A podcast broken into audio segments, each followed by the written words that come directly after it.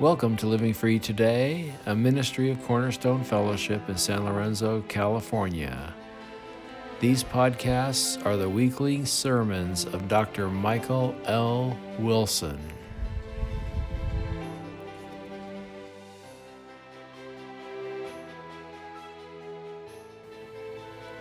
Please open your Bibles to Psalm 145. Psalm 145 is a psalm of David. It is the last psalm of David.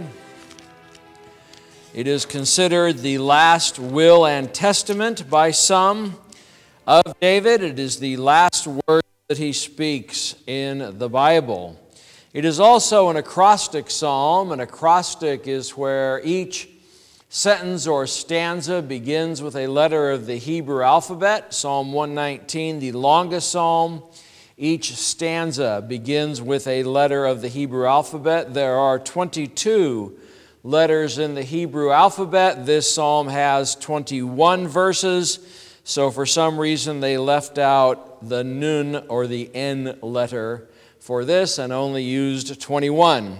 But it still is an acrostic psalm, and it is the last acrostic psalm in the Bible. The remaining psalms are all uh, unknown author and all praise related. And so this kind of kicks off the final Psalms with David giving a praise psalm. He starts by saying, I will exalt, extol you, my God and my King. Bless your name forever and ever. Every day I will bless you and praise your name forever and ever. And this is like an invocation. This is an invitation for people to come and praise God. This is an invitation for people to come and be in the presence of God. And this is kind of what we do when we sing songs. We open the service with a song. It is a call to worship, it is an invocation. If you think about God and who He is, and you think about us and who we are, God is great and mighty. God needs nothing from him. We can give him nothing. There are people who believe that if you give a lot of money to an organization that that will cause God or force God to bless you, that there are things that we can do to manipulate God. That is not true. All of the events in the Old Testament, in the book of Leviticus, of, of sacrificing animals were to gain forgiveness kind of as a cause and effect the way God had set it up, but we on this side of the cross, we do not do that because Jesus Christ died for our sins once and for all. He was the last sacrifice. And so you ponder this and you say, I really love God. I really want to do something for God. I really want to uh, be in God's good graces. I want to have a relationship with God. What do I do? And the answer throughout all of Scripture, and especially in the New Testament, the one thing we do is we praise and worship God. He does not need our praise and worship, He is not better because of it. There are uh, myths about uh, old Roman and Greek gods that if you did not worship them, they would get weak and they would actually die, that their food was the worship of people. We do not have that relationship with God. God is not that way. We worship and we praise Him, and that is based on His relationship or His position and our position and our relationship to that position, our relationship to uh, doing the things that uh, cause us to be good and true Christians and reflections of His will and His way. And so this song brings that point. This song, when David he says three different levels of praise in verse 2. He says, I will praise you, and that's good. We do praise God. He says, I will praise you every day and that is kind of a different view than is taught today. There is kind of the view that you come to church and only corporately at church can we truly praise God. But David is saying, no, you praise Him every day. You praise Him when you wake up. You praise Him as you're going through your work, as you're going through your day. Praise you forever and ever. Some people might promise things until death do you part. We do that in marriages, but we do not promise God anything. I will do this until I die, or I will do this until you call me home. And I guess all the TVs broke, okay. and so, in, in this, uh, we can praise God, and you can, in many ways, practice what you are doing today for all eternity. If you are a true believer in Jesus Christ, then you know that if I open the Bible and I start praising God by what I read, we know from Jesus' words that the Bible, God's Word, is never going to pass away. I'm going to be doing that same thing to some degree or another in heaven. And so, a lot of what we do today is a rehearsal. A lot of what we do today is a rehearsal for all eternity. And so, he David, I guess, answering the question what do we praise God for? What do we worship God for? And we worship Him for His greatness, and that is in verses 3 through 6. It says, Great is the Lord, and greatly to be praised, and His greatness is unsearchable.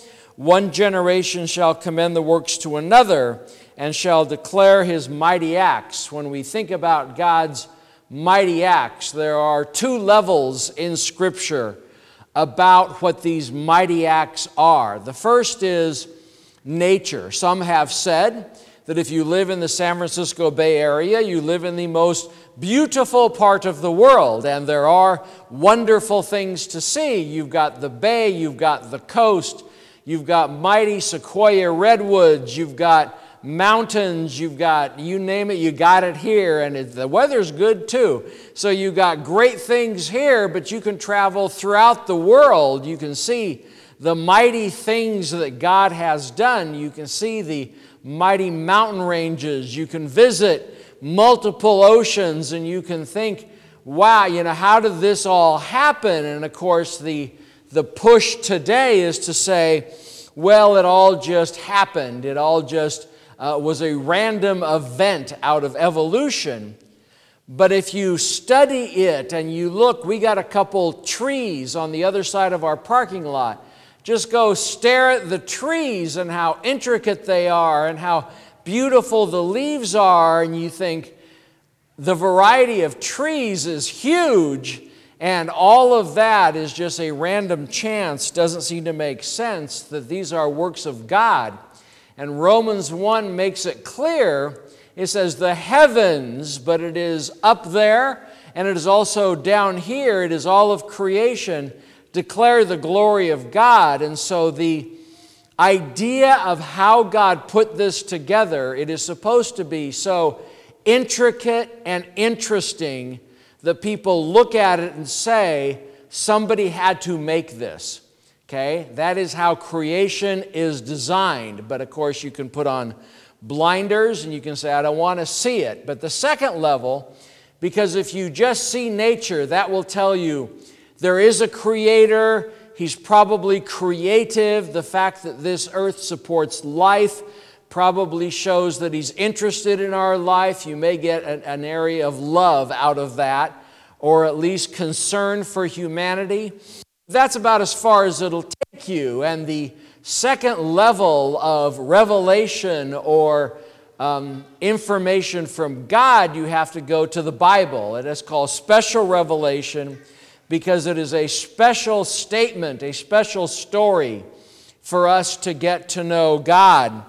And in that story, the star of that story, the main focus of that story, is Jesus Christ. I do believe that the Bible is a unified story, one story that points to Jesus Christ. And in pointing to Jesus Christ, we learn about his sacrifice and his blood.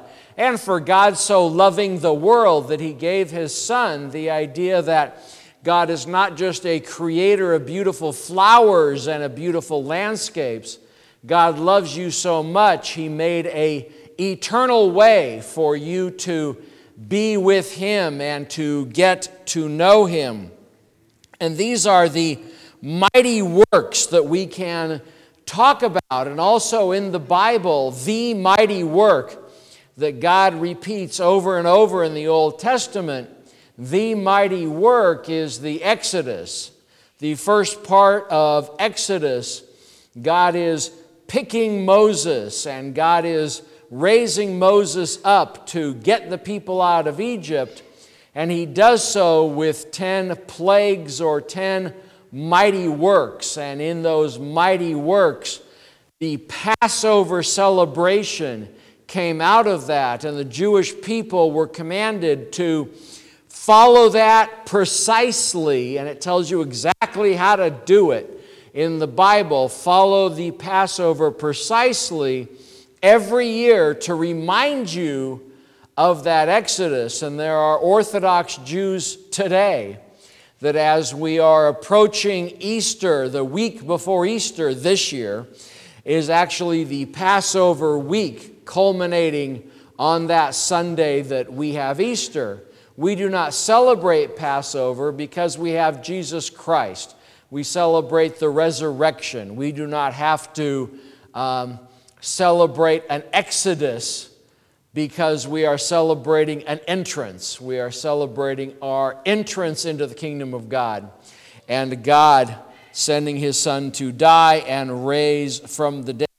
But not only great, God is fantastic and wonderful and huge and great and does all these things. In the second section, 7 through 9, God is also good.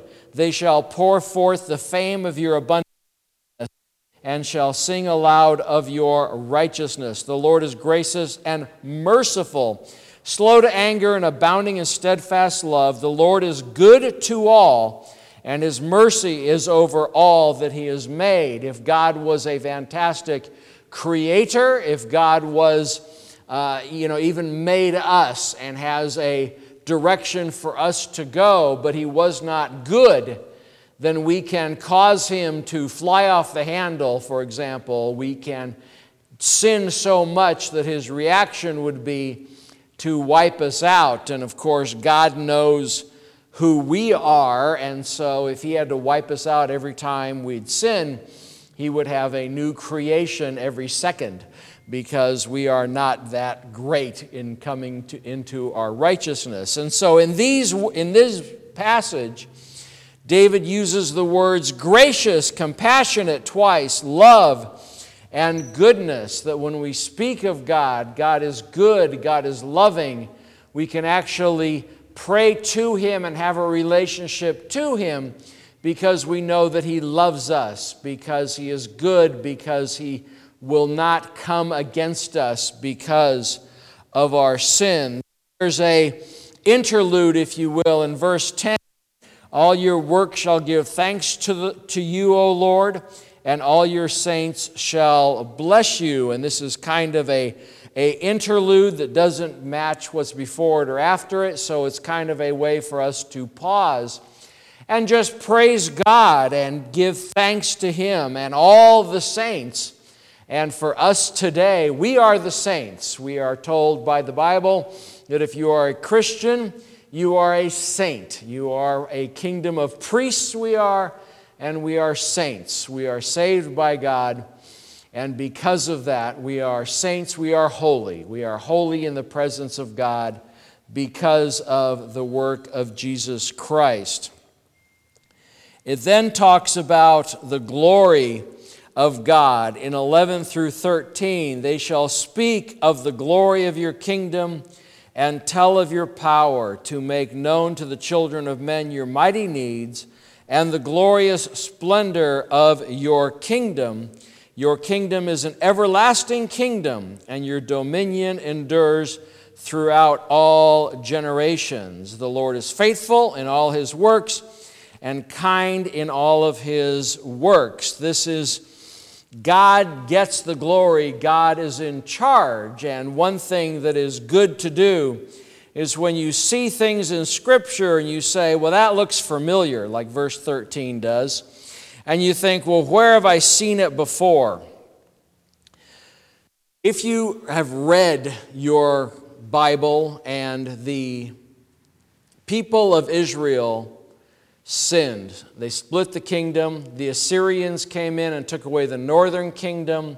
The Babylonians came in and took away the southern kingdom. The king that took away the people in 586, I think, BC, to Babylon, his name is Nebuchadnezzar. Nebuchadnezzar was an egomaniac. Nebuchadnezzar had a chip on his shoulder. Nebuchadnezzar, if you were to ask him, Are you better than me? he would say, Absolutely, yes, I'm better than you. He thought he was better than everybody else. In the book of Daniel, which was written during this 70 year period in uh, Babylon, in chapter 4, there is a story. Nebuchadnezzar is standing up on his palace and he says, Look what a great thing I built how fantastic it is. I did all this. I am amazing. I am wonderful. And God says, Oh, yeah?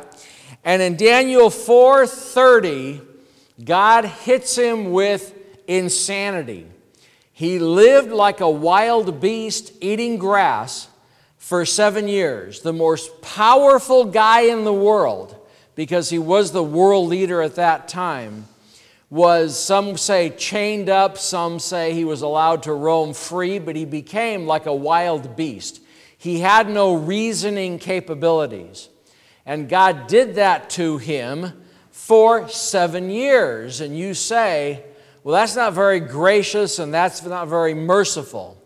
God being gracious and God being merciful will take opportunities to train and to teach us and you say, well, that's not a very good lesson because I wouldn't want to be insane for seven years. But at the end of seven years, he seemed to have a memory of this. He seemed to have an understanding because he writes this letter to everybody in the world. And it says, At the end of the days, I, Nebuchadnezzar, lifted my eyes to heaven, and my reason returned to me.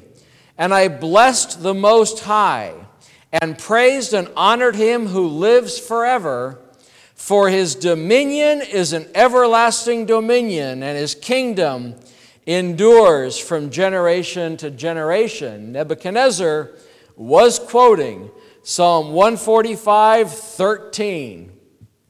So he had some understanding. Maybe Daniel was there reading it to him. I don't know. But he had some understanding of who God was, and God gave him the understanding to quote Psalm 145 13. And so, what is Nebuchadnezzar saying to interpret Psalm 145?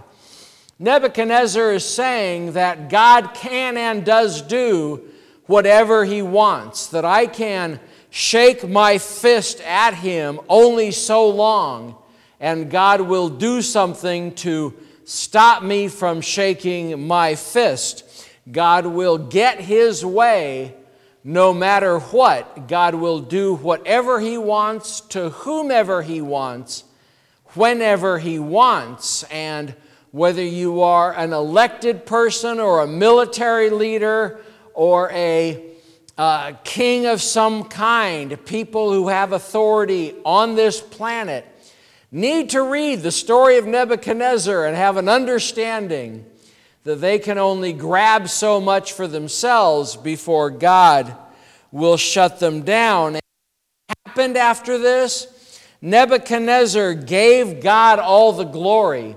He didn't blame God, he didn't lecture God, he didn't tell God he was wrong he gave God all the glory. And so when God does things, his focus, his plan, his point in doing things like the Exodus to Babylon, like messing with Nebuchadnezzar, these things ultimately give God the glory, give God ultimate glory. And if we look at the world and we say, well, I don't like this, and this is violent, and why would God allow this, and why does God do this? The answer ultimately is it gives Him the glory. And you say, but I don't see it, and that's right. because you do not understand what God does to give Himself the glory. We are the servants of the Master. We give Him glory. We praise and worship Him. But how the big picture is working out even now, we cannot conceive. We cannot conceive because we are not God. Then you go to 14 eh, through 20, and it's all about God being gracious, God giving things, God satisfying the desires. God is righteous in all his ways. It says in 19, He fulfills the desire of those who fear Him. I have had people come to me and say, I have prayed for a new house years and years and years and years and years and years, and God won't give me what I want. Okay, I've had actually people come to me and say, God won't give me what I want. And they quote verses that God will give you the desires of his heart, and that's in the Bible, I think, seven times. It says it that if you have desires of your heart, God will fulfill that. But they always forget in this passage, the second, I say, Do you fear God? And they say, What? Of course not. Why would I fear God? He's a loving Father. But it says He fulfills the desires of those who fear Him. And if you don't have a fear of God in your mind and in your heart, then you are weakening who God is. God, at the end of time, is going to punish those who rejected Christ in a huge way, and it's called so bad, it's called the Great Tribulation. And God will give punishment and wrath to those who deserve it. And at that point in time, saved or unsaved, it's going to be a scary thing. God is powerful, and when God shows his power, it's scary. And so we love God. We love God with all our hearts, but I also fear his power. I know that because of Christ, I am not under God's wrath, but God is a fearful, powerful God that we can't even conceive of what he's going, what he can do.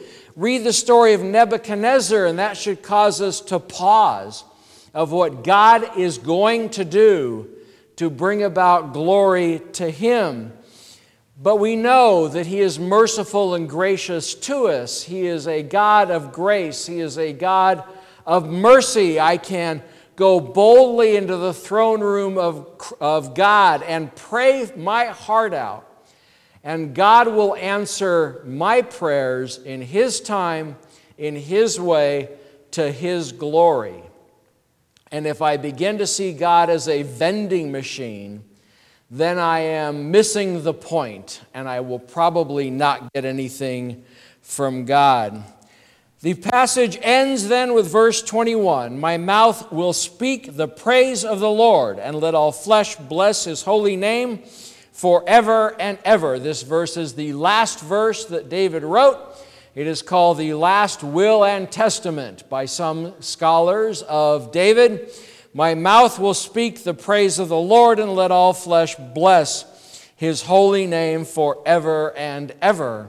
We start by speaking the praise of the Lord, and then those of like mind will join in until everybody that is left that is in heaven will praise God forever and ever. Some people have said, Well, what are you going to do in heaven?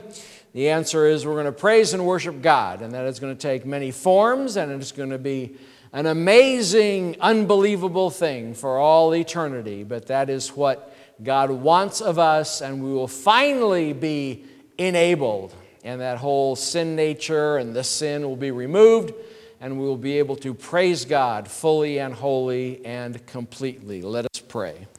Lord God Almighty, we do praise your name. We praise your name that this whole world is heading in one direction, and that one direction is where you show your might and your power, and you bring all who love you into heaven with you forever. Lord, I pray that you would make us a people who practices now what we will be doing in heaven. Teach us how to pray, teach us how to worship teach us how to give you all the adoration that you deserve. Lord, we praise you for this.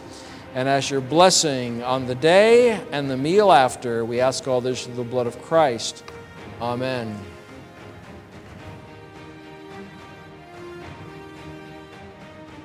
Cornerstone Fellowship is located at 180 Lewelling Boulevard, San Lorenzo, California. Our Sunday morning service is at 10:45 a.m.